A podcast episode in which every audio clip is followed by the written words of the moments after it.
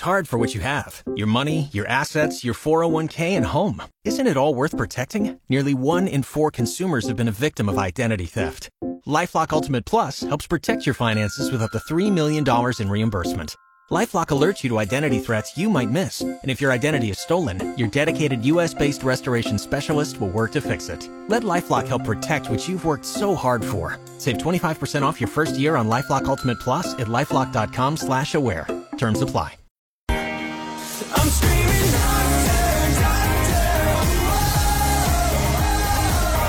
Honestly, I think this is um, my favorite day of the week, not because it's hump day, but because it's Dr. Stan Day.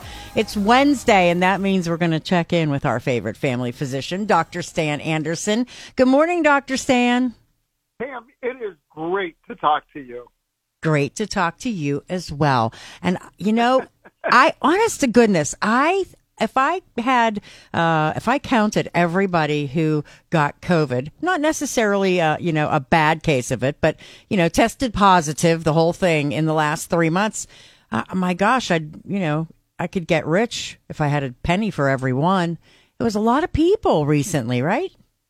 Yeah, it's it has really been significant. So the numbers that the CDC uh, is looking at um, are never going to be as accurate. So the official numbers are going to underestimate the number of people that have had COVID. The reason is, is a lot of people can get it. They can run a test at home and they just quarantine. They just shelter in place at home. Um, they don't seek advice. They don't seek medical issues. And so, yeah, the official numbers um, are way under what it actually is. Um, personally, as far as our office is concerned, I think we diagnosed somewhere around 100 people with COVID uh, just over the past couple of months. So it really was a significant upshoot in the number of people with COVID. The issue for us, uh, a- a part of the people, I, I'm not going to say a significant majority because that's not true, but somewhere around 9%. That's what we're seeing, and that's what the official government numbers show. People end up getting this much longer reaction. So whether it's a cough that persists, or they have persistent fatigue, or they have a sore throat that just stays there, they're not as sharp. So they don't remember things. Their mind isn't as clear. That's somewhere around 9% of people. And unfortunately, there is no wonderful treatment for it. Um, so there's two different things that I thought I'd, I'd kind of like to describe uh, and discuss with you today. The first is if you have a cough and you have COVID and everything else gets better, but you still have the cough two weeks down the road, you're still coughing. What should you do? And then the second is you had COVID and now you are over most of the COVID symptoms, but you just have that fatigue or brain fog or shortness of breath or whatever it is that you have. Those are the two things that I've seen probably the most. The official numbers in the United States are somewhere around 9 million people.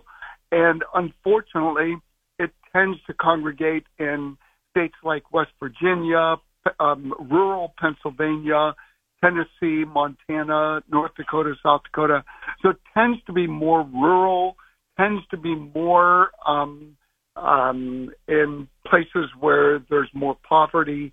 That's where you tend to see a lot of the um, a lot of the long COVID symptoms. So as of right now, there is no cure. There is no treatment that is great. What we do recommend is that you spend more time taking care of yourself the best that you can. So if possible, the normal thing is try to get seven hours of sleep. If you have long COVID symptoms, try to get closer to eight hours of sleep. Two, try to enhance your nutrition. So if you're fast food, if you're junk food, if you're a convenience food eater, what you really want to do is you want to eliminate all processed foods.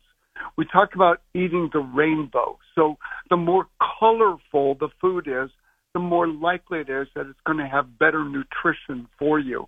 So we talk about eating the blueberries, the red raspberries, the strawberries, the peaches, the corn, the, in other words, just think the colors of the rainbow, the more colorful the food is, the more likely it is that it's going to have the phytonutrients that is going to help you to fight this.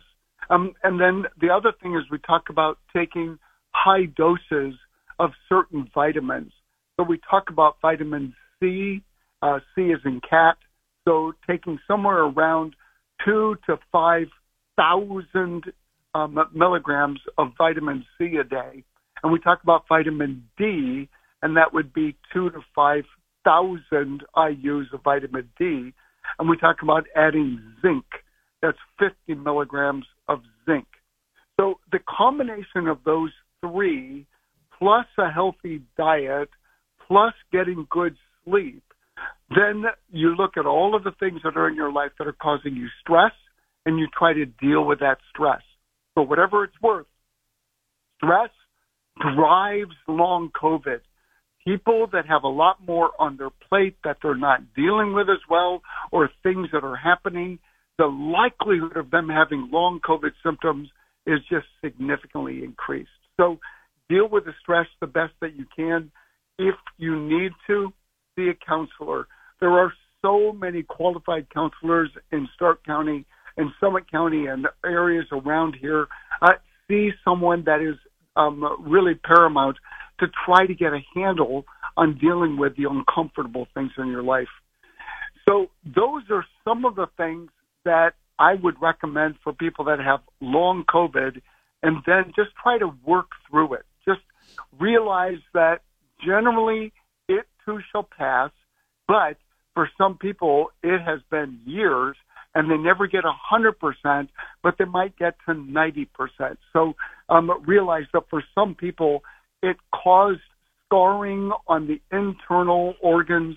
You end up having mitochondrial defect. Those are the power cells of the cell, um, and and that's what gives you energy. Those are negatively affected because of COVID, and so it is being careful about those things that really helps people that after they've had an infection, and it goes not just for long COVID. This is also the wise thing to do for any disease, any infection, any hospitalization that you um, end up having, and then you're just wiped out afterwards. Those are the the really good things to do. And is there any way to to tell? And I guess probably not. uh, Maybe just going to your doctor. But like, if, if something else is going on, maybe you did have COVID, and now something else is happening.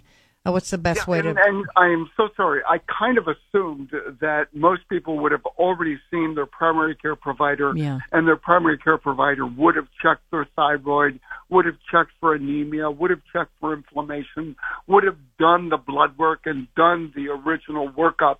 So yes, if you're having a lot of fatigue, it could be any of the usual suspects. So you need to get that worked up. So I apologize. I didn't mention that. I just assumed that most people that are feeling awful are going to contact their primary care provider to just make sure there's nothing else going on. Thank you, Pam. I, uh, I No, I that's okay. Thank you. Yeah, and, that's The, the final thing, though, that I just want to mention is chronic cough. So Yeah. we talk about COVID being a week to 12 days, but for a large number of people, tends to last much longer.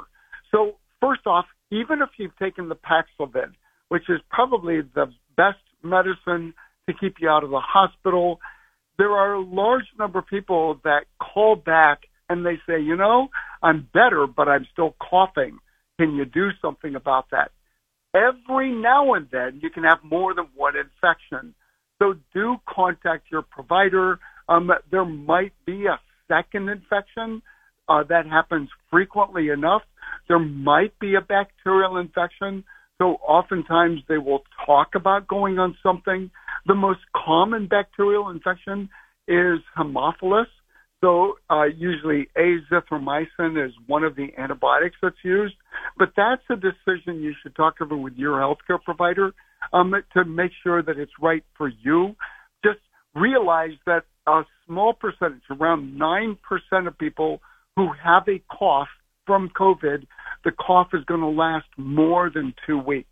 So don't throw the baby out with the bathwater. Don't give up the ship. Realize that it's just your system interacting with this virus, and it's that JN.1 that for many people, that's the strain that's going around right now. That's the one. It doesn't kill you, but what it does is it can really make you cough for a long time. Right now, the death rate in the United States is somewhere around 15 people per day, which is way better than where we were now two and three years ago, where we're seeing three and five thousand people dying per day.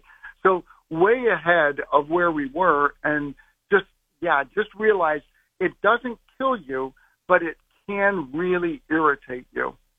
All right, lots of good information because I know people are out there wondering where you know what's my next step, and that's um, something that can help Yeah. a lot of people. All right, Dr. Absolutely. Stan, Always great to talk to you, Pam. Thank you so much. talk next week. Look forward to it.